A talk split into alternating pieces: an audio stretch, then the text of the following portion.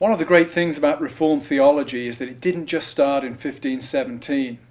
Reformed theologians, even at the time of the Reformation, looked back to the early church, to the so called patristic authors, for much of their theology and inspiration. And in teaching church history at Westminster, one of the things I constantly try to bring out is the Catholicity of the Protestant Reformed faith. And I try to point back constantly to its roots in patristic writing and patristic authors. This morning I want to speak briefly about one such author, a man called John Chrysostom.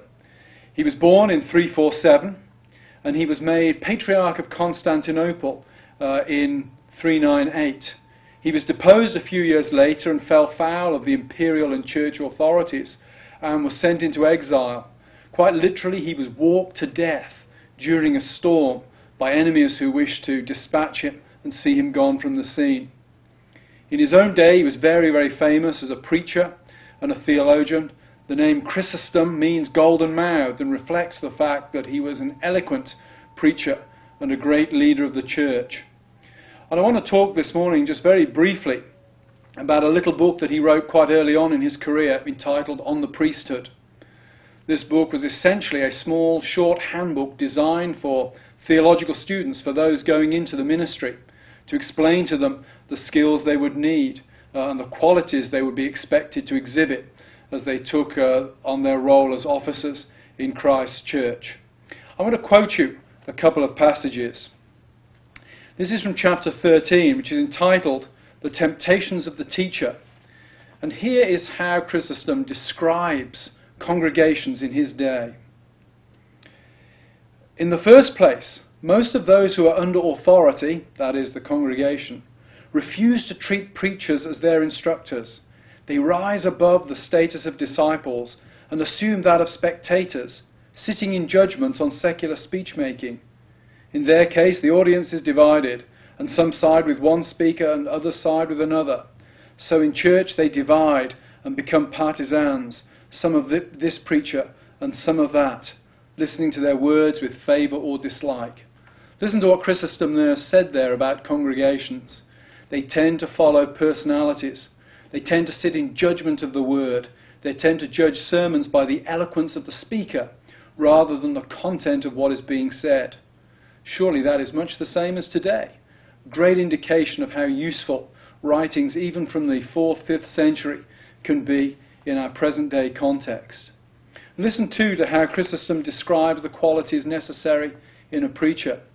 Spent the first part of the book talking about the need for the preacher to grasp orthodoxy, to have a profound understanding of theology. Then he comes in this chapter to talk about the personal qualities that the preacher needs to have.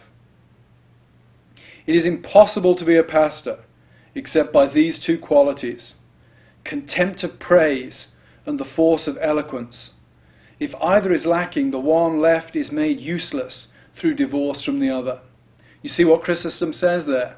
You have to have two qualities to be a great pastor. One, you've got to be able to communicate clearly.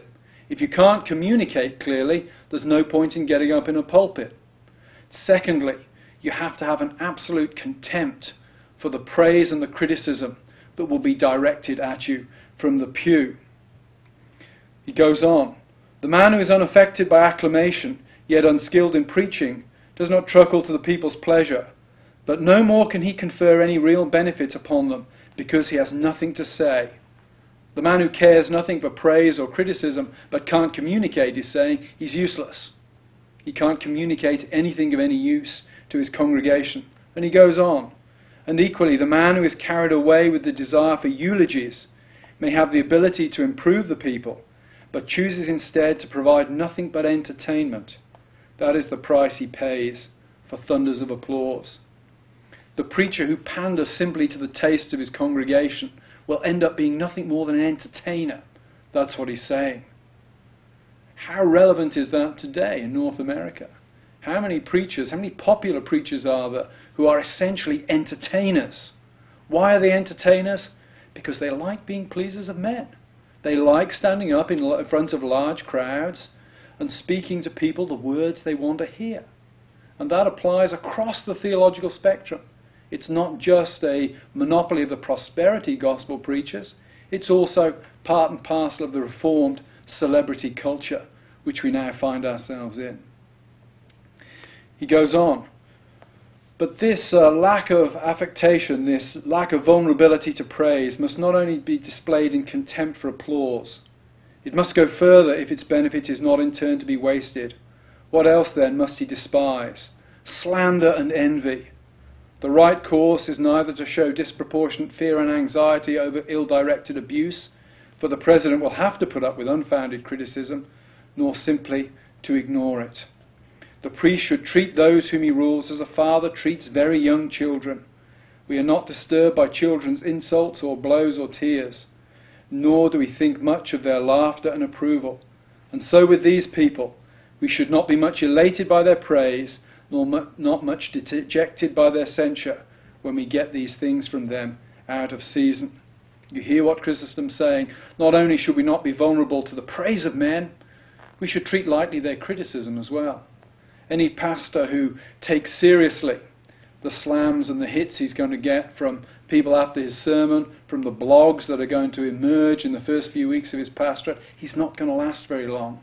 The key thing Chrysostom says in a pastor is not caring for either the praise or the criticism of men. All of this is in a book that was written in the fourth century, and that I would commend to those of you who want a good guide to pastoral ministry to purchase and to read today. The patristic authors speak with eloquence and relevance to the present day because human nature doesn't change, congregations don't change, and the temptations of the pastorate don't change.